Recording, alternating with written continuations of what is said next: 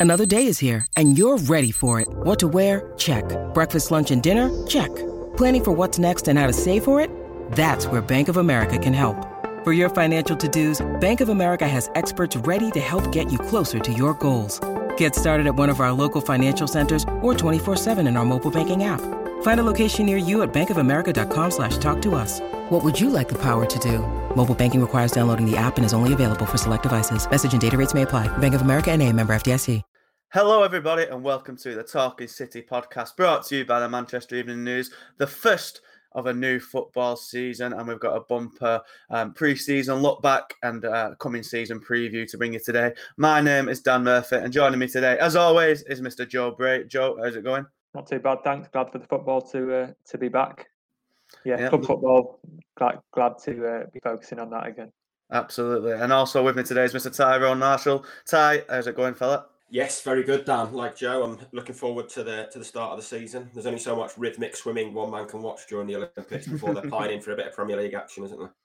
I said, well, certainly more than me. The only thing I watched in the Olympics was the the good old women's 800 meter, and I must say, Atherton's on. Big shout out yeah. to Keely Hodgkinson getting that silver medal, bringing it home to the M46. You'd love to see it. But anyway, onto a bit a, a Manchester postcode a bit lower in number after it. We'll talk about City's pre-season, which Joe, it has been quite a, roller coaster of a pre-season. Um, large spells of nothing happening, disruptions to um, training due to COVID breakouts and cancelled friendlies and hastily rearranged friendlies. Players on long breaks due to um, participation in this summer's international tournaments. Where does City stand? Go, you know, two days before the Premier League get their Premier League title defence underway. Well, if you look at the squad that's been training this week, it's as almost full strength as you can get barring Phil Foden's injury and uh, Laporte is still isolating. And apart from that, it looks from a distance as if everyone's there. But as we know, a lot of those players have only returned this week. They've been in Euro 2020 and Copa America action. Some players have had, you know, little niggles and little injuries, and uh, it's. I don't think it's going to be a full strength side that that starts at Tottenham on Sunday. But you've got these players, and, and Pep Guardiola said you've got some players who can who just need a day or two of training and some who need maybe a week or two to get up to scratch so um, i think it'll be a little bit like last season where you you've got two or three games to really settle on that that starting 11 that that will be the one to, to go forward but um, they, they've got time it's a tough fixture schedule at the start but they've got a little bit of time with no midweek games for a month or so to to get into that groove. So it, it will be interesting. We've seen um, a fairly solid back back five playing pre-season in the three the three friendlies in the Community Shield. So I'd expect that to be probably the way that they go for for the Tottenham game at least. Ruben Dias playing the full pre-season is is obviously a bonus. Players like Fernandinho, his his experience is going to be uh, vital in this this early stage. Ilkay Gundogan's played a few games as well, and and then you've got chances um, for for some fringe players. Benjamin Mendy, Nathan Ake, they're not going to play as much when the uh, when the bigger players get to full fitness. So it's their opportunity to to really take that and uh, show Pep Guardiola why why they deserve to to play a bit more of a part than they did last season. So it's not an ideal preseason. Um, results have been okay. Community Shield was was one of those games that just went against City at, at the end after a lot of changes in that second half. But um, considering everything that's gone on, like you say, the the tournaments, the the COVID problems, um, I, I, think City are in as, as good a position as they could be given all those circumstances. Yeah, definitely. There was a friendly with Troyes in France, a club that had to be cancelled due to kind of logistics, and then there was hastily rearranged friendly. So it's definitely been a disruptive one for Pep's side. Um, Ty, sorry, I'm getting me uh, names ending in I mixed up. I'm used to Big Bajkowski being with us. Um, you know, Guardiola himself, after the um, the Blackpool win, even kind of questioned his own purpose. He wondered why, as a manager, he was even there at pre-season with so many players to work with. Um, sorry, so few players, uh, first team players to work with. But despite kind of the disruption, you know, there's been a 2 0 win at Preston, a 4 0 win at Barnsley, 4 4 1 win at Blackpool. You know, taste it. Um, comprehensive victories over championship opposition before the um, narrow defeat to Leicester in the Community Shield. What's what have you made um, yourself, Ty, of kind of um, City's performances um, this preseason, and uh, do you think it's going to kind of have an effect going into the start of the campaign? I mean, I'm not. I'm not sure that the preseason wins were, were comprehensive against inferior opposition, but as we said, you know, the, the biggest winners in pre-season are probably the the youngsters like Sam Edozie and, and Cole Palmer, who've had a chance to, to train and play alongside senior players. Beyond that, I'm not sure Guardiola's learning a great deal. I think, you know, the the most important players at the start of the season are going to be people like Mahrez, especially Mahrez, who's had a full pre-season and he's going to have to carry the team in, in the first few weeks. Really, it's been a real stop start pre-season. The fact they've got so many English and Brazilians and they both reached their respective finals hasn't helped with them only coming back this week, really. And so it has been a real, a really hard pre-season to, to judge and, and get right, and it has it has felt like a real slow build up to it. Last year was, you know, last year was a mess pre-season wise because they've been in Europe and had such a limited, you know, they basically had two weeks to then get up to speed. And we saw they were scratchy at Wolves on the opening day, and then heavily beaten by Leicester. And it took a while to really get into their flow obviously in the end it, it didn't affect them.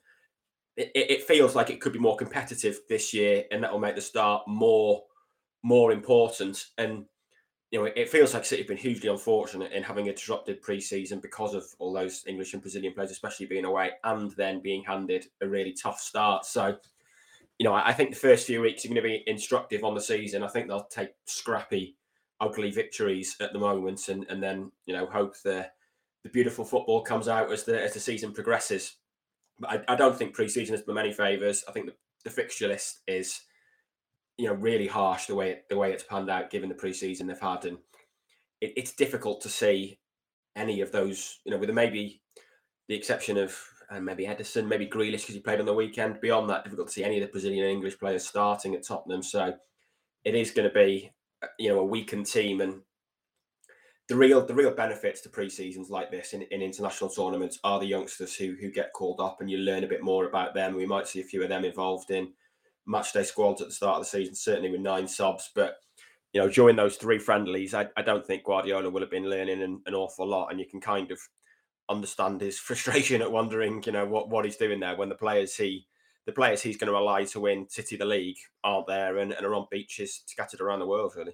Mm, yeah, it's definitely kind of been frustrating. It's, it's, even it's like young players have been affected due to the kind of COVID nineteen breakout of the academy. Of course, he probably would have wanted to give the likes of Tommy Doyle and Liam Delap more game time, but I think Doyle came in to, for the last two friendlies on the bench, and then Delap's uh, Delap's first appearance of pre-season has been an interview with Sky Sports yesterday, in which he kind of sounds, you know, sounds optimistic about the future and wants to kind of get more game time this season. But as we say, Joe, a lot of youngsters have been in action um, for this summer who do we think has impressed the most and who's going to kind of are any of them going to be more of a presence in the team? Obviously, Sam Edozie is kind of come out of nowhere, probably the main beneficiary of Delap's kind of um, absence. And then again, Cole Palmer, um, fresh off the new contract being signed um, in the summer, he looks really like the, the, the already the heir to Foden, and he's only two or three years younger than him. Yeah, well, Edozie probably hasn't come out and, and nowhere for for the City coaches. I, I, I, was there at the end of the season in the uh, the under eighteen national final, and he'd he he spent his season last season between the under 18s and the under 23s. And I spoke to him after the game, and he said because he was dropping down into the under 18s, he felt a, a, responsibility to to step up and, and really go for it. And within seven minutes, he'd scored and got an assist and effectively won the game for, for City in, in that season where they won, you know, both leagues at, at, at academy level. So um, he's an ambitious lad, and uh, I think he's taken that that confidence and that form into into the senior squad in this pre-season. And uh, yeah, delighted to see him get some goals in pre-season and, and that that performance against Leicester, the first half he probably struggled against Ricardo Pereira, but the second half will uh, do wonders for his confidence because he really stuck at it and got got the better of Pereira in the end, and uh, he he worked really hard for for quite a good performance in the end, and he will learn so much from that that outing at Wembley, as will Cole Palmer, who had probably a little bit of a better game, but still he's coming up against men rather than the uh, the under 23s that, that he's used to. So I think your players like Palmer and, and Doyle and Delap will be more first team. Well, they'll be training with the squad at least this season and, and appearing on the bench and maybe a sub appearance here and there. Players like Edozie and Ben Knight, I think they'll be more in the, the under 23s, and it's it's their chance to to fill the gap left by those who are stepping up and you know, if they can take the opportunity and, and make sure that next season they've got a chance, if possible, to to play in in the first team and in first team training, then that's the way it goes. But it must be reassuring for those young players that if you perform at youth level and and make a good impression, and wherever you play, whatever position, whatever team, you put that effort in, then you will get the reward with the first team. And I think that's that's the way to go. And uh, City have got a lot of uh, talented young players coming through, whoever they're playing, whatever position. Yeah, absolutely. I think I think as I say, I'm predicting as well a slow start to the season. Um, we'll talk more about Spurs in the upcoming campaign as we go on, but I imagine it'll be quite similar to how last year played out. But aside from so, we'll hopefully see a few of them youngsters on the bench in the opening games, as Ty was saying. But aside from the youngsters, you know, there has been some senior players in playing, and it feels like a few of the kind of fringe players are going to have opportunities to really kind of at the start of the season kind of prove that they're still worth a spot in the team. Zach Steffen is in an unfortunate position. Ty, he, he's never, he, you know, he could become an apt person, be able to save absolutely everything. He's still not getting in ahead of Ederson, unfortunately. But I thought he played really well in the Community Shield and made a couple of great saves, especially that one from Vardy, I think it was, on the edge of half time when he made it onto the post. And then Benjamin Mendy has been quite nice to see. It must been it must be his longest stint now without any time on the sidelines. He kind of played consist um, had a few more consistent games towards the end of the se- last season. I think he actually played the made the most appearances last season than he has in any other season um, that he's been at the club. So Mendy, especially, I think, is one that is going to probably start on Sunday. And if he kind of shows that he still has it, especially um, you know the attacking might that we saw when he first came. If he can still has that delivery on him and that kind of that ability to kind of get past defenders and run up and down the flank for 90 minutes, I think he could stake a claim, especially when City still haven't got. He's the only actual left back City have actually got. Yeah, he is, and it does still feel like that left back slot is is open to be won. Um, Zinchenko was superb in the second half of last season, but you know he's he's not necessarily a regular left back, and anyway, it does feel like it's there to be one, but we have been here before with with Mendy and, and seen him make progress, and then suddenly he'll just his form will drop, he'll lose concentration, or, or he'll get an injury. But I think he'll certainly start the season in that position. You need to go into certainly once the competitive games start, you need to be going in with, you know, you can't have too many players starting who are undercooked. So for people who've had a decent length of preseason, like Mendy, Mahrez, um, Cancelo, I guess, maybe Ake, might find themselves starting just because of they've got the fitness advantage on some of the other players who've had a disruption. So I think for that reason, Mendy probably starts. It, it certainly feels like an opportunity for him. Probably his last opportunity. I mean, it feels like we said he's in the last chance saloon previously, but I think he, you know, he really is this time that he needs to to knuckle down. He needs to prove he can stay fit. He needs to prove he can live his life off the pitch to give himself the the you know the best chance of being the professional footballer he can be. But he's had a pretty decent preseason. I think he's played fairly well. Um, we know what he can do. There's, you know, there's there's so much hope with Mendy that he can be that player that we saw for you know basically about six weeks at the start of his City career when he was absolutely incredible. And then he obviously had the two serious knee injuries, and, and since then we've not really seen that player. But when you've glimpsed an illusion of, of what he can be, we saw it at Monaco, we saw it in six weeks at City or so, and in those you know those first few games he played, he was incredible, and there was there was so much hope around him. And it's you know it's easy to get sucked into believing that player can can one day come back, but he's had a lot of opportunities to do that. He's going to get another at the start of the season, but you know it, it really feels like he has to take it now. He's he's got an advantage over Zinchenko in terms of the preseason he's had, and he needs to you know, he needs to to hit the ground running against Tottenham and, and really start the season well and most importantly stay fit. And for you, Joe, has there been any other senior players who have kind of looked sharp to you in these preseason matches? Uh, well, just to expand on Mendy, I think he could probably not have wished for a better preseason as much as Pep Guardiola's, you know, bemoaning the lack of players. He's had as good as one-to-one time with Pep Guardiola as he's ever going to get at City, and and he, I think Mendy's weakness is defending, which is worrying for a defender. But um, in in a back four, that's when I don't think Pep Guardiola really truly trusts him. He, he, only in the end of last season was giving him the chance when he was playing wing backs in a back five. So if he's had these three four weeks to to really focus on on the tactical work with with Guardiola, we might be able to see if that work has gone on and if it's really gone got in and uh, and and he can try and push on that way. So I, I agree fully with Ty. It's it is last chance saloon, and you've got a player like Zinchenko who's always improving at left back. He's not perfect, but he's he's always getting better. And he's, he's got the nod for those big games. So it'll be interesting to see that dynamic play out over the season, especially City have seemingly not gone for a left back this summer and prioritised other areas. And as for other players, I think as yeah, Ty pointed pointed out earlier, Riyad Mahrez is is going to be crucial. Uh, Nathan Ake, I think, was looking good and then gave away that dodgy penalty against Leicester, so he'll be looking for a, a response. And uh, similar with João Cancelo, who's played a few times, he's we know how good he is, but he's he's a, in a position where Kyle Walker seems to always get the nod at, at right back. So uh, there's a few players there who will be looking to take that shirt in the first game and, and keep keep the place in the in the starting eleven. Absolutely, and uh, moving on from the preseason matches itself, the transfer window has also been very interesting for City over this um, last few weeks. Of course, they had the big money signing of a of an England international with Scott Carson coming back, and um, Jack Grealish has also arrived at the Etihad as well. Ty, 100 million British transfer record. It's big signing. There's a lot of pressure on him. He seems to kind of handle it um, without any kind of worry whatsoever. You watched his um, press conference on Monday um, when he uh, his official unveiling after the Community Shield debut. A, what was your impression of him speaking um, to the media after his move, and how do you think he's going to fit in in this City team with that is already you know already brimming with so many specifically talent that plays on the left hand side of the attack.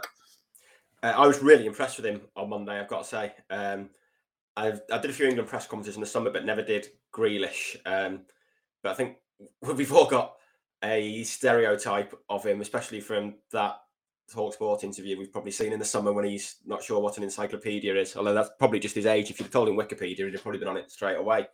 Um, but I thought he was really engaging, actually. Um, you know, so many footballers are media trained these days to say a lot without saying anything. But he he was really open and honest with every question. I thought it was fascinating. He's asked about the price tag and you know, the, the, obvious answer with the price tag is, oh, I'm not going to feel the pressure, blah, blah, blah. But he went further than that and was like, I like it. I like being the first hundred million pound player in the Premier League, Britain's first hundred million pound player. You know, so there wasn't it wasn't just I'm not going to feel the pressure. It was I like the pressure. I want that. I'm you know I'm what a price tag to have. What a tag to have on you. And the way he embraced that, I thought was really positive. Um, you know, he was really he was really interested in what he can bring to the team. He was asked by Sam Lee, a lot of people know at the Athletic, what he can bring to the team, and he kind of he basically said, "Oh, what a question to ask! If to ask me to big myself up."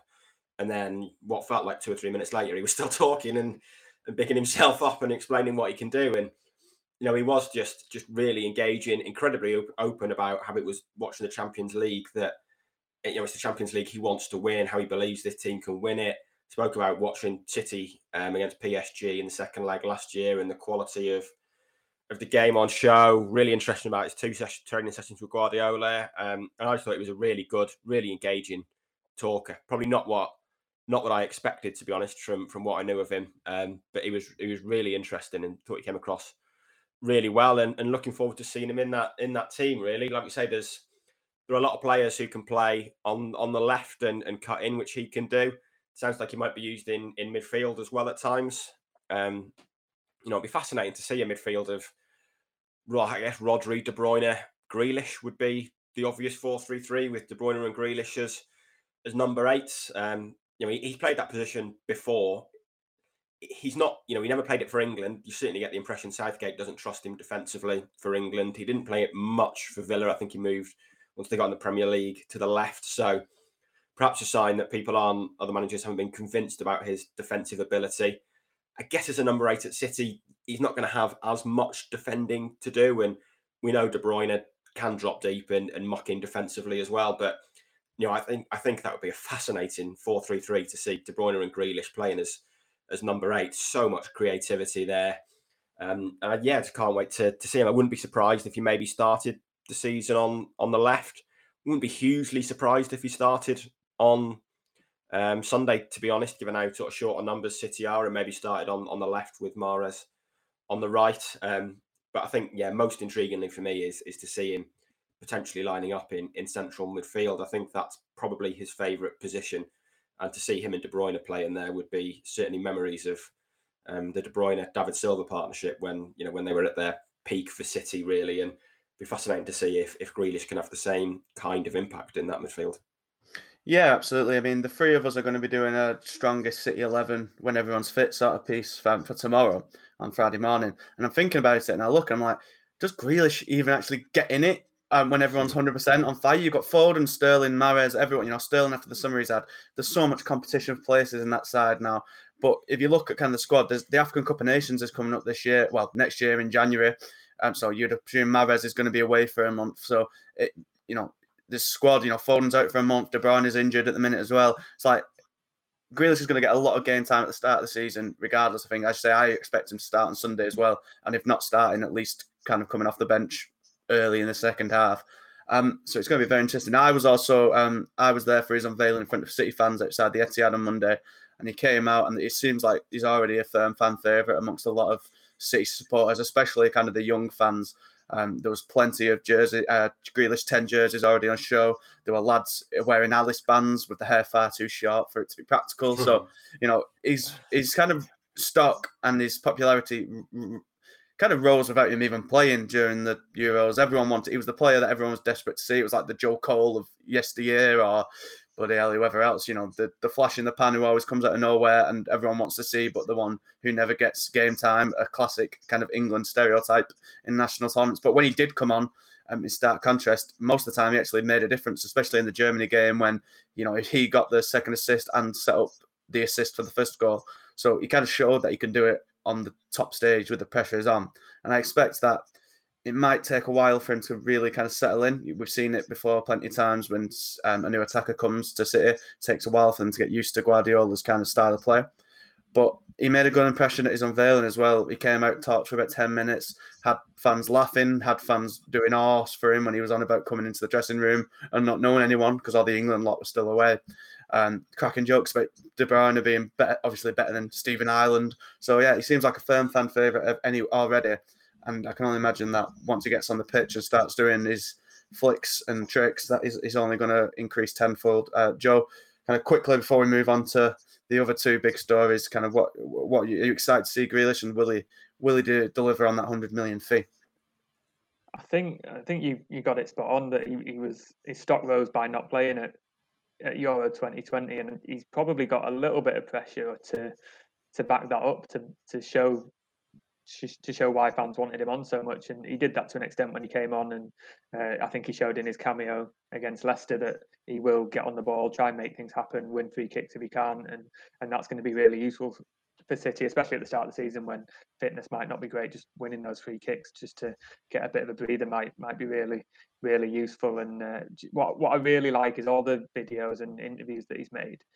There is a genuine love for Kevin De Bruyne from Jack Grealish, and it's he's not putting it on at all. He he, really really admires uh, Kevin De Bruyne, really wants to play with him, and uh, you can see the pictures of him talking in in training. It's like a meeting your idol, and I, th- I think that's going to be a, a relationship that uh, could really really blossom, and wherever they're playing, and uh, yeah, it's it's it's going to be quite a, a really interesting signing. I think I'm not too sure, as you say, where he's going to fit in the best. I think he could play across the the front three and midfield, and the versatility is going to be really useful. It might be a few months to a year or so until we realise where he's he's going to play the best, and we've we've seen that with loads of players like Bernardo and Mahrez and and Sterling and, and even Foden, where Pep trials them out, doesn't he, in different positions? So um, I'm I'm gonna I'm gonna guess he'll start mainly on the left because he's used to that position, and and Foden's out, but I think he will migrate across the uh, the forward positions as as the season goes on. But um, yeah, he's, he's made a very good start to his City career, uh, even without playing, and uh, I'm looking forward to seeing how that how that develops. Yeah, absolutely. I actually think we'll see him playing like the false nine role at some point, interchanging with De Bruyne or going deeper, both of them kind of swapping places. That wouldn't surprise me at all, especially if City don't sign a striker come August 31st. And one striker they could have gone for, a guaranteed source of goals Ty, was Lionel Messi in the transfer story of, if not the decade, if not the, the, the, bloody century of the history of sport. You know, Messi, tearful Messi, forced out of Barcelona due to, well, you can say La Liga financial restrictions all they want. It's purely down to their horrendous mismanagement of the funds they've received from the Neymar transfer, and you know, ever since then, a woeful mismanagement at that once great club. and then he's gone to PSG. And as I say, the transfer of the century that didn't even cost a penny, at least on the transfer fee. City, of course, were interested in him last summer when he first said he wanted to leave Barcelona due to um, his situation with the then president. But this year they haven't gone for him. They, have let PSG let him go to PSG unimpeded.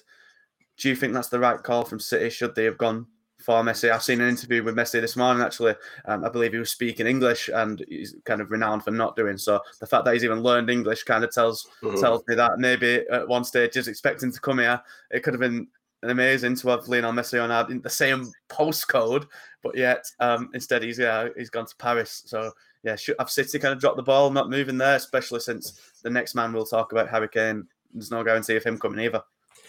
Yeah, I mean it, it's a sliding doors moment, really, isn't it? And that they were they were so focused on on Messi last year, and obviously he he couldn't edge his way out of Barcelona, and then. I think they've had different priorities this year just because no one expected Messi to leave Barcelona. And once you've committed 100 million to Grealish and are ready to, to sign Kane, um, you know, there's there's simply no money to sign Messi, whether he's on a free or not. His his salary is is absolutely massive, and the money obviously just wasn't there. The it would be interesting to know if if we'd have known back in May or June that Messi was going to go on a free, whether City would have prioritised him ahead of someone like Kane. I mean, it's a it's a real it's a real shame because it'd been fantastic to see him in the Premier League and playing for City and just to see what he could do in the Premier League. You know, I'm not going to say he couldn't do it on a wet night in Watford or whatever. I'm sure he could do it in a wet night everywhere. But it would have been just fascinating to see him in the Premier League.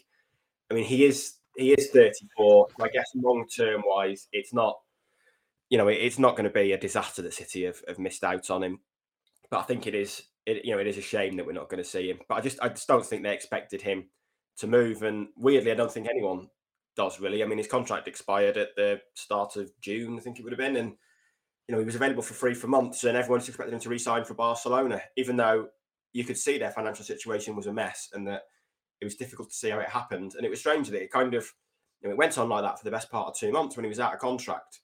And until it actually happened, there never seemed to be any real suggestion that he was going to leave. No. Well, Laporta multiple occasions said it's all signed, it's all good to go. We know for a fact that Messi, as he repeated numerous times on his unveiling at PSG, he wanted to stay. The contract was signed. It's obviously just um, I, I, believe it's kind of the wage, the wages, the wage bill in Spanish clubs can only be 70% of the income. And with Messi, Barcelona's would have been about 120. So it just wasn't feasible for them due to their just woeful mismanagement. The amount of kind of deadwood players they have on the books there on stupid money is ridiculous. And at the end of the day, their woeful mismanagement has cost them the greatest ever player, the player, the greatest player that ever will play for them, um, which is kind of sad to see. But oh, you just had an image in my head, you know, he wouldn't play in such a game. But can you just imagine FA Cup? Bloody hell, Sutton United away, and Messi trips in down there at somebody. absolutely, Bournemouth still, even Bournemouth still in Premier League, just some absolute ramshackle ground, and Messi's turning up. With imagine it was at Marine, and they're all there at Garden watching Messi. It'd have been unreal. It'd have been so cool, Joe but sadly, just not to be, and probably never will be to be now. Yeah, there's a joke about French football, but I'm not going to make it. Um, I, I, think, yeah, I, personally, I think the moment had gone. I think City are right to sort of step back this summer, even if it was a it, it, never was an option or they, they, weren't expecting it. I think if they were to go on and sign Harry Kane or even next season and get another, you know, world class striker for the next five five years plus, then that's going to be a better investment. As as lovely as it would be to see Messi in the Premier League, I, I think it's the moment had gone. And uh, last season might have been good, but this season, I think, yeah, I'm, I, I think something's just missing with with him going to to PSG. And we spoke about this time that there's there's not any romance in that move at all. It's it's all he, has gone because he's had to and because they can afford him, not because he wants to and he wants another challenge. So um, yeah, personally for me, if they get Harry Kane, then I think that's a much more sensible decision. It's it's a head over heart decision, but it's it's probably the right one. Well, you mentioned Harry Kane there. Let's finally get on to him because Ty, it's been quite the transfer saga this summer. Um, mm. You know, he made his thoughts very clear well way back before Euro 2020 that he wanted to leave. Uh, you know, the interview with Gary Neville on I think it's the Overlap podcast, is it called? You know, when he said it would be his decision if he left or not. Well, it's not, unfortunately, Harry. It's it's um you know you have a three year co- a contract still has three years on. You signed it three years ago. It is in fact Daniel Levy's decision, and it seems like he doesn't want to sell his best player um, to a direct rival understandably, especially if a massive offer isn't made. You know, Kane after uh, last week was uh, reportedly supposed to return to training on Monday, didn't. Came a week later. Um, it's been quite surprisingly quite an ugly one. You, you wouldn't really expect it, I don't think, from a player like Kane, and it's been a bit unbecoming, especially of an England captain. But are City kind of going to get their man in the end or not? What do you think? Because I'm looking at it, I just don't see how Levy can I can, um, can succeed here. Because if he does, any Spurs player knows all you need to do is stamp your feet, have a sulk, and you can leave. So I just don't see how, unless City literally spend 160 million, which also seems unlikely, considering mm. they just spent 100 on Grealish. I just, I just don't see it happening this summer.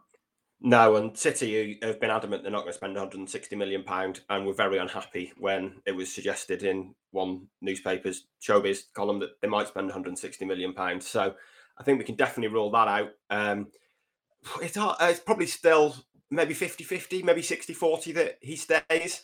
Um, there was obviously this this power play over not returning to training, and then Kane came out and said that's a load of nonsense. I wasn't meant to return to training.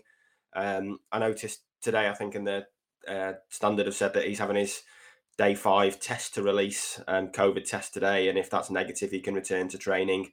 He's obviously not be ready in time to play on Sunday, and I'm sure he had no interest in playing in that game anyway. But it is, you know, it is difficult to see how it happens. Tot- Tottenham are linked with various strikers. Um, you know, the, the Vlahovic, I think, is the guy from Inter. Um, Lautaro Martinez. So you could say they're looking at spending the Kane money already, but it is it's difficult to see. And really, Kane has got no power to talk a gentleman's agreement. I mean, gentleman's agreement is worthless in football. Daniel Levy's not not interested in staying on Harry Kane's Christmas card list. So if he falls out with him, he falls out with him. He's not bothered. Um, and you know, Kane has only got himself to blame here. Why he signed a, sign a six year contract? He's badly advised three years ago. That was at a time. All right, they had Pochettino. They were heading to a Champions League final, but at the end of the day, they still won nothing and it was common knowledge that that stadium was going to restrict them, heavily restrict them in the transfer market for a couple of seasons. So I don't really know what he expected at the time and what he thought he was going to get signing a contract that was going to take until he was 31, especially when you know how hard it is to get out of that club. And he can't have needed the money for, for six years. I'm sure he could have taken a three year contract on 20% less than he did for a six year contract and given yourself some power. So I just, I don't really understand footballers who commit to these long deals especially at clubs where they know they might need to leave or want to leave at some point. Zaha did the same at Palace when he signed a five year contract and can't get out. Well, why sign a five year contract at Palace? It doesn't make any sense. So, you know, Kane has got no one really to blame but himself and the people that advised him to sign that six year contract here. Um, it's going to be difficult to, to force his way out, especially, you know, whatever happened over training, whether he's due back or not. The fact is that he is, he seems he is now coming back. So that is another and that's another tick in the Levy column, really. That if he's turning up for work, that's half the battle won. And he doesn't strike you as someone who's going to down tools this season, particularly. So, yeah, I think I think it's probably still edging towards him staying at Tottenham. Um, we know how desperate City are for him. They're not going to break the bank for him at 160 million, but they'd probably go above 100 for him. Maybe there'll come a point where Tottenham think we've we've just got to do it. But you know, it's difficult to see from Tottenham's point of view. And Kane must have looked at them pointing Nuno this summer and just thought that is so underwhelming. But at the same time, Levy must know that is incredibly underwhelming.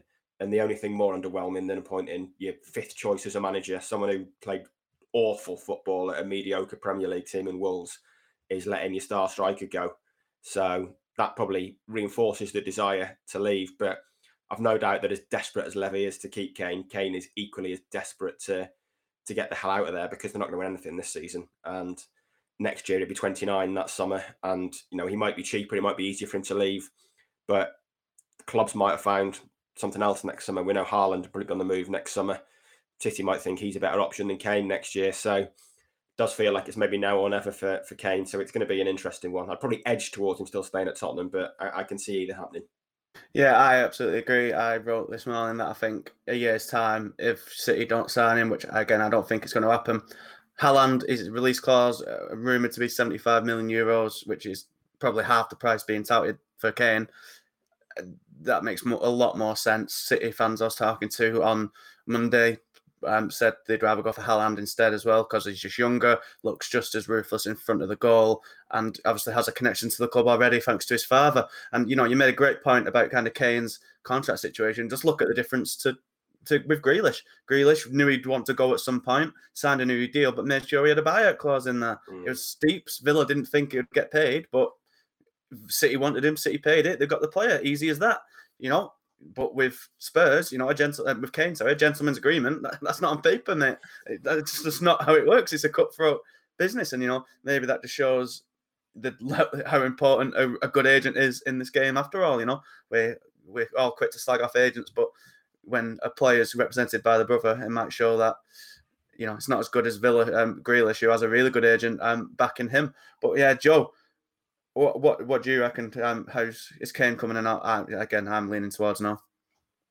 Uh, well, it's it's going to be tricky, isn't it? I think if he if he can be signed this summer, I think City should definitely go for him, and they should try as hard as they can to sign him. But as we've said, if it comes to next next summer and it's a choice between Kane and Haaland, then you've got to go all out for Haaland. I, I think if you sign Harry Kane, you you're guaranteeing.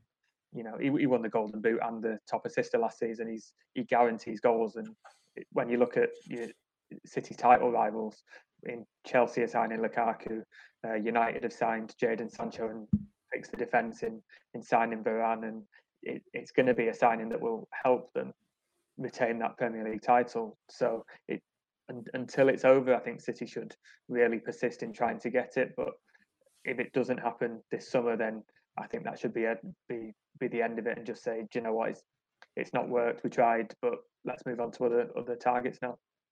Will it be a bad look for City if they don't sign a striker this summer, Joe? Because you know it's we've known that City have been planning for years for this summer to be the one they sign a striker. They budgeted, strengthened el- elsewhere in the squad for everything to be prepped and ready for this summer to get a striker. They let Aguero go in the summer, and obviously chairman um, Khaldoon Al Mubarak in his post-season interview said, you know, pretty much promised you know, he said he was confident they'd be able to replace someone, get someone to refill Aguero's shoes. Will it be a bad look, a bit of like egg on the face if they don't get it done this summer? Or do you think the signing of Grealish, we've still got Jesus, Torres, Sterling, Foden, De Bruyne. Will it be enough for a year, even if, you know, Chelsea, as we'll come on to, Chelsea and United are strengthening um, really well um, ahead of the new season? My, my first instinct is to answer that as, yeah, you know, it will look sort of bad on City. They put all their eggs in the basket of signing a replacement for Aguero, and I don't think Grealish is that, even though he is a probably going to be a very good signing. He's he's not an out and out striker, and City don't have one of those as, as good as Jesus is in my book. But um, then you look back at last season, and they didn't have Aguero for the majority of the season, and they still won the league and and a cup and got to a semi final and a final in the other competitions. So th- there's goals in that team. They've they've got so many options and so much movement in that attack that they will always score goals. But having a striker, especially someone like Kane, will just make it easier and turn those sort of scrappy sort of one goal wins that on a on a cold Tuesday night where nothing's going your way, it'll turn that into a two or three nil win when you know you can bring some key players off earlier, and I, I think that will be the difference. And this season's going to be so much more competitive, especially in the games against the big big clubs. We've we've touched on the the other clubs that are strengthening. Liverpool are welcoming back their key players, so they're going to give much more of a, a, good account of themselves this season. So um, I think they do need a striker. Um, they will manage without it as they always do and, and have done, and they can further mould Ferran Torres into a bit more of a, a centre forward if they need to. And he, he had a very promising first season, and I'm I'm quite excited to see what he can do in his second season. But they should still they still have to sign a striker for me. As I'm not saying they won't win the league if they don't, but they've got a much better chance of winning winning the title and winning more trophies if they do get a striker over the line. Yeah, absolutely. And we'll move on to Sunday. They're playing in a, you know, a delicious slice of irony. Uh, tie. They're playing Tottenham. We don't think Kane's going to play. There's been reports that he might. You know, it's not like they haven't rushed Kane when he's not fit back into action before. So it wouldn't surprise me at all if he lines up. But even if he doesn't play, they've still got Son Heung-min, who's done City a lot of trouble in the past. Um, you know, especially it was the game that basically ended Laporte's run in the team when Son mugged him off twice um, uh, last season. How do we think this game's going? Spurs, you know, despite all the controversy, they've made a couple of good smart signings in Christian uh, Romero and Bryan Gil. Both look like talented players. They've still got Son, as I say, they've still got some good players here and there. How do we see Sunday going? It's kind of hard to say pre-season. We don't know, but we don't know what's going what. It's hard to make a for a prediction. But you know, Spurs have had a good pre-season as well. They drew with Chelsea and defeated Arsenal. Like Nuno, we know the kind of football he plays. It's going to be solid, dependable, kind of counter-attacking, especially with Son on the break. So, how, how do we how do we see Sunday going? Um, yeah, tricky, tricky one probably. And I mean, Nuno's Wolves team did give City some problems um, at times as well. They, they obviously won at the Etihad. They they won three two um, over Christmas a couple of years ago at, at Molineux. So his teams have given City some problems before. I think it's a tough one for City just because of the fact that so many of their players have only been back in. So many of their key players have only been back in pre-season training this week, basically. So I think it's a, a, tricky one for them. The fact that Kane might be unavailable maybe levels it up a bit, and it it does feel like there's just so many unknowns that it's it's hard to make a prediction. There's a new manager at Tottenham, but you know if City were to come flying out the blocks and be 2 up in 15, 20 minutes, you can imagine that that place turning really on on Levy, especially because they're not. Know, the fans there aren't happy with Daniel Levy. They were underwhelmed by Nuno's appointment. If they start badly, you can imagine that that it, the place will turn. So there's that possibility as well. So I think it is it is a really hard game to predict. And as I said before, I think City will take any kind of victory if they can get it back to the wall one 0 and and get the hell out of there and, and get back up the M6 with it. Then I think they'll take it because it is it's a tricky opening fixture when you've had such a disrupted preseason. So it's all forget the performance. It's one of those days that's all about the win. Yeah, definitely, Joe. We've said before that the more exciting action might be in the boardroom uh, on Sunday, but how do we see the match kind of playing out on the pitch? Uh, very, very similar. I can, as you say, I can see Sky Sports having a camera or two fixated on that director's box rather than on the pitch or, you know on the on the managers because it, it's, it's going to be a game where neither team's going to be really fully fit.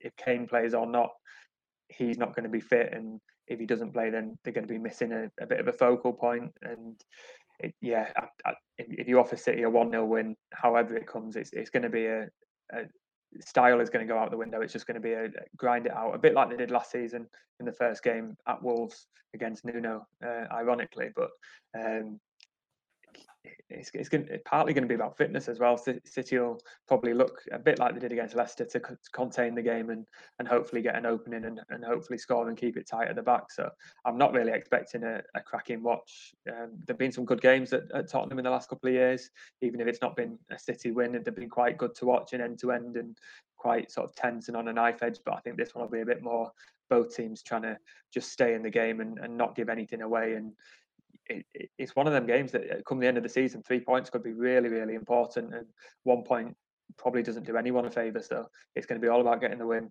not as much about playing well, and, and Guardiola will know that. Can I get a score prediction from you? I'll go 1 0 City, but it could be 1 0 Tottenham. And yeah, I, I, don't think there'll be many goals. Are you in agreement, Ty?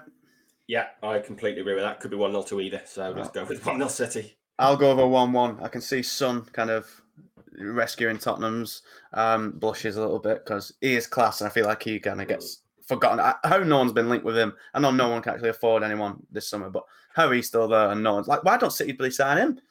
Well, he's just had a new contract, hasn't he? but he's never leaving. he's never leaving. He's stuck. Well, as we go, as we say, the Premier League starts on Friday night. Arsenal v newly promoted Brentford. It's been an interesting summer. You know, we've had cool, um, intriguing teams coming up. Watford and Norwich, the perennial yo-yos, are back once again. No doubt to go back again, but both have made some interesting signs. Norwich, especially, have brought in Billy Gilmour, who could be quite interesting. Brentford are a team who might look to do a bit of a Leeds, the kind of that team who a similar team who kind of play really um, exciting um, pressing football. They've got Ivan Toney, who can score um, goals for days, and a few more um, interesting attackers who no doubt will um, have some bright months in the Premier League. But the real kind of stories have been the strengthening at the top. Obviously, United have brought in Jadon Sancho and Rafael Varane, subject to a medical, but we we we expect Varane to be confirmed on Thursday, which is an amazing signing. The combination of Varane and Maguire, um, along with Sean Wan-Bissaka, is set to be one of the best defender, defenses in the league. Chelsea um, looks set to bring Romelu Lukaku back to the club. Um, he's just come fresh off the back of top scorer and top assister in Serie A, um, or maybe top of all of that combined, maybe if I'm getting that mixed up a little bit. But he's just come back on basically firing into to the Serie A title and kind of breaking Juventus's monopoly on the Italian league. And then um, I think some other teams below are quite interesting. Uh, well, I say below Liverpool, um, as as Joe said earlier, signed Konate, who looks like a good defender, and also will be welcoming back Virgil van Dijk, Joe Gomez, um, and a few more players. Even though they have just lost Alex Robertson to a cruciate injury as well, which is obviously horrible.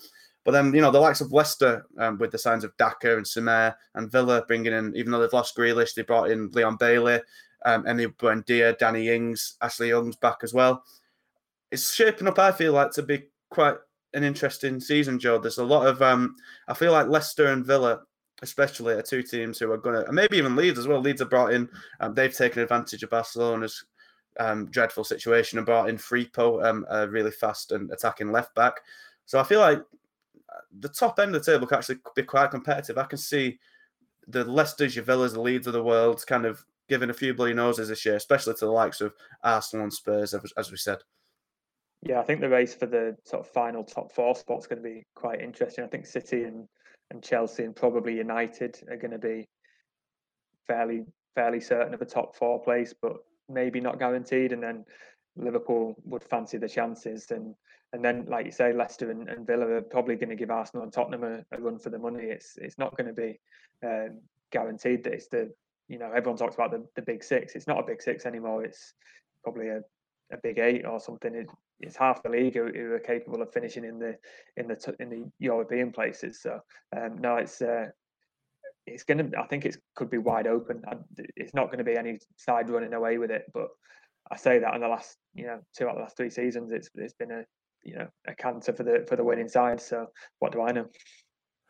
Well, hopefully a bit because mm. you're employed to know stuff. Yeah, we'll, let you, we'll let you off on this on this instance. Ty, as I said, there, there is a lot of teams who've done some good business, but there are also teams who have done next to no business. Everton look in absolute dire straits, having brought in Andros Townsend, Demarai Gray, and I think Asmir Begovic are their only signings. And of course, the, the appointment of Rafa Benitez, which I'm sure is going to go down swimmingly on Merseyside. And then Newcastle look, I tell you, actually, it does look out interesting. And I don't know if it's going to pay off or not, but Crystal Palace have made three or four really intriguing young signings who and they needed a squad rejuvenation big time. Um, I don't know if it's going to work with Patrick Vieira in charge, but again, another team who could go either way, quite interesting. Burnley have done literally no business whatsoever, which is quite funny because I don't. They're going to end up surviving again, despite doing absolutely not. I think they've signed Nathan Collins from Stoke, who was actually linked to United a few times, and then Mark Helm, United youngster, and oh, and Wayne Hennessy, of course. So yeah, it's, I, I, feel like there's going to be a big divide between bottom 10 and top 10. Wolves, another one who's got a, going through a lot of change. I can't see them kind of being as high up as they usually are, even though, of course, they still have some good players and Neves and Traore and whatnot. But I feel like the top 10, the gap between 10th and then the bottom 10 is going to be, um, I think it's going to be quite a divide this year. Yeah, I think that's that's probably a good shout. There's there's certainly a few teams. I mean, you've asked us for predictions. I won't give anything away, but you've mentioned a couple there that I didn't have for relegation that I'm now thinking, yeah, they could be in trouble actually. So there is probably going to be six, seven, eight teams at the bottom who who are fairly well cut adrift. But beyond that, at the top, I think it's going to be really competitive. I think it's a wide open title race. Those, you know, I think those top four teams will all start the season believing they can win the title. And I think how they start is, is going to be crucial given the disrupted preseason. It feels like a you know, we've had scenarios in the past where you can start slowly and recover. City kind of did it last year in a way. But if this is back to a season where it requires 95, 98 points to win the league and you can you've got to win 30 to 38 games, that makes game one and two as important as games 37 and 38. So that really puts the pressure on when you're going into big games with players that might be slightly undercooked. So I think that's going to be interesting. And I do I, I think the most interest is going to be in that title race because I do think I can't remember a time where there was four teams going into the season who all felt they could win the league. You know, you, they might all think well, we should be there or thereabouts, but realistically, knowing they're not. But you know, I think even if you look at the odds, I think all of those four teams are under eight to one to to win the league, and that's that's pretty rare. I think the second favourites in France are twenty to one. So, you know, that shows you it's it, it should be pretty competitive, and you know, it'd be no surprise if if City came out on top. But I think they're going to face a challenge this year, and you know, I wouldn't be surprised if if all four of those top four teams uh, are battling away for the title. Certainly, in the early weeks of the season, I think they'll all go in thinking they can win it. Yeah, um, in actual fact, the, it's 22 to 1 the second favourites in the league and with Monaco and Lyon. And the holders, Lille, are down at 36 to 1. So that tells you just what's going to go on in Paris this year. But I think away from the um, the actual action itself, you said there, will it be a 95 point season? I don't think it will because it might not quite feel like it anymore. But, you know, we're still doing this from home. You know, we still are in a pandemic. and it's going to have its impact on football you'd imagine at some point in the season. The Premier League's done really well, in fairness to it, to not to make it not that disruptive since um, Project Restart um, last year. You know, we've seen City. You know, Laporte's having to self isolate due to a um, due to someone testing positive on his plane, even though he's tested negative. There's a breakout in the academy. I still feel like Joe COVID's going to have an effect on the season, and the, I still think, especially with every, you know, we just had two international tournaments. The season's kind of been pushed together again, even though it should have been kind of the start should have been delayed a bit. You know, it's going to have to be else smudged in because next year we've got a World Cup that's going to come in halfway through the season. I'm still thinking it's going to be a campaign that is not played to the best of everyone's ability because everyone's just going to be absolutely goosed. I can't, you know, feel so there's going to be so many more injuries this year and stuff like that because I feel like these poor players, you know, and it says something if I'm have to say having to say the poor when they make it in a minute what I make in a year. But it's I just don't see how they can conform to the top of their abilities week in week out when they're going to be absolutely run ragged. I think it is going to be a bit similar to last season, where City were obviously the best team, but they were also the best equipped to soak up injuries and, and isolation and, and, fitness issues. And be, because they've got the deepest squad and, and, the most quality in the squad, and I think it's going to be quite similar this season. And as, as much as we're singing the praises of Chelsea and Liverpool and Arsenal, uh, and United, sorry, they've shown in the last year or so that an, an, injury or two to key players really, really will derail them. And, and City have shown that they can go a season without a striker, for example. So um, there, there will be an element of that, but um, I think there is also an element of those teams strengthening and, and really seeing this season as as the one where they can catch City. So it'll be fascinating, but just because of the depth City have, I, I think they've got an edge, and I think that's why they should start as favourites and uh, and go from there and see what happens. Absolutely. The thing I must say, the thing I'm most excited about for this coming season, fans are going to be back at long last. I'd hope to see, you know, we saw a, a tiny taste of it um, during Euro 2020, and I think we've already seen the football league kicking off, and it's so much better. You know, with just fans, the celebrations, it's just, it just make you know, it's just nice to see again. I imagine the fans being back in stands will kind of give that extra boost. Fine, and it's going to be interesting to see how players react to coming back in. You know, the communication on the pitch, being not being able to hear each other anymore, which I imagine they've got used to. But um, as I say, I can't wait to see stadiums full again, and hopefully we get some good scenes in ends um, coming soon this year. But before we bring this to a close, this bumper preview edition, I've asked you both for some quick fire predictions. Um, so I'll ask, we'll go to Joe sorry, we'll go to Joe and then Ty and then me. Um, we'll get through this quick so uh, producer Ash can, um, you know, he's wanting us off this quickly because we've given him loads of work to do. But we'll go on quickly. So first, Joe, who's going to win the Premier League? Uh, City. Ty. City. I'm going Chelsea if they sign Lukaku. Um, who else will fill up the top four, Joe? Uh, Chelsea, Liverpool, United. Tyrone. Liverpool, Chelsea, United. I've gone City, United, Liverpool. Um, Joe, which three teams will be relegated? Uh, I think Norwich. I think Southampton because they've lost Danny Ings, and I could see Crystal Palace as well. Tyrone. I've gone for Southampton and Norwich as well, and for Watford. I've gone for Watford, Norwich. No, I'm not going to say Burnley. I'm going to say Crystal Palace. Actually, no, I'm going to say Newcastle. It's their time to go. Newcastle. Watford, Norwich, and Newcastle. um, Joe, top scorer. Um, Lukaku, if he joins, assuming he joins. Lukaku. Lukaku. I, yeah, I've gone Lukaku as well, but Kane if he goes to um, City. Uh, Joe, most assists. Got to be De Bruyne. Ty? KDB. KDB. I've gone Sancho. Mix it up a little bit. Mm-hmm. Who's going to win the FA Cup, Joe? Um, I don't think City. I'll say United. Tight. Chelsea. I've gone Aston Villa. Um, League League Cup, Joe. Uh, well, it's it's it's only going to be City, isn't it? Tight. Yeah, but don't know when anyone else enters City. Right. Well, I've gone Bolton because we beat a, a champion. we beat a championship team on Tuesday. We're in League One. We've got we're going to beat Wigan in a couple of weeks. Bolton in bracket City, obviously. Um, Joe, first manager to be sacked. Um, whoever the Watford manager is. yeah. Sure, I've wrote, I've wrote mine down here, and I've put Vieira or whoever manages Watford these days. Um, So, the guy who manages mine. Watford these days is a Spanish fella. Called, it's got like an X in his name. Let's. It's called Oh, yeah. Xisco. That's it. Yeah, yeah. I've gone for Big Rafa. I just can't see that lasting at all. Um, Joe, best signing. Um, Varane. Tight. Yeah, I've gone for Varane as well. I think it could be game changer. I've gone Lukaku, but I also think Daka and Buendia at Leicester and Villa could um, going to have good season. Buendia, yeah, Buendia Mm. definitely. Uh, biggest flop, Joe. Um, I'm not too sure. There haven't been many sort of. It's it's hard this one. It's hard this one. Uh, maybe Danny Ings. I'm not convinced that he's he's the answer for Villa. Tight. Uh, I've gone for maybe not flop, but not worth the money that they might be paying for him. Ben White and Aaron Ramsdale. Yeah, I, I've gone for Ben White as well. I was going to be cheeky and put Grealish down because I still think he's going to be he's going to justify 100 million in his first season, but Ben White just kind of takes the takes the biscuit there. Um, who's going to win the Champions League, Joe? I think this will be quite an easy one to answer. So Uh, If it's not Paris Saint Germain, something's gone horribly wrong, hasn't it? tight.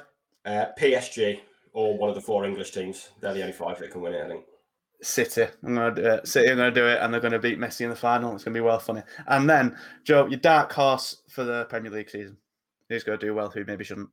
Um, it's not a very original answer, but I think Aston Villa their signings, despite losing, losing Grealish, are are very very uh, astute signings. Leeds. Yeah, I've I've literally put both Villa and Leeds. I think Leeds have got a un, kind of quiet summer, but this they've kept the big the team together another year under Bielsa in the Premier League. I think they're going to smash it. And that everyone brings our Premier League preview to a close. Thank you very much for listening to us. Um, I know we've rattled on for quite a while, but I hope you enjoyed it anyway. Of course, you can go over to the Manchester Evening News forward slash Manchester City um, for all the build up to Sunday's opener. And of course, I will have all the action brought to you um, as soon as it happens right there. And then, of course, we're on Twitter at Man City MEN and Facebook um, at Manchester Evening News Man City. Thank you very much for listening, and we'll no doubt see you next week. Ta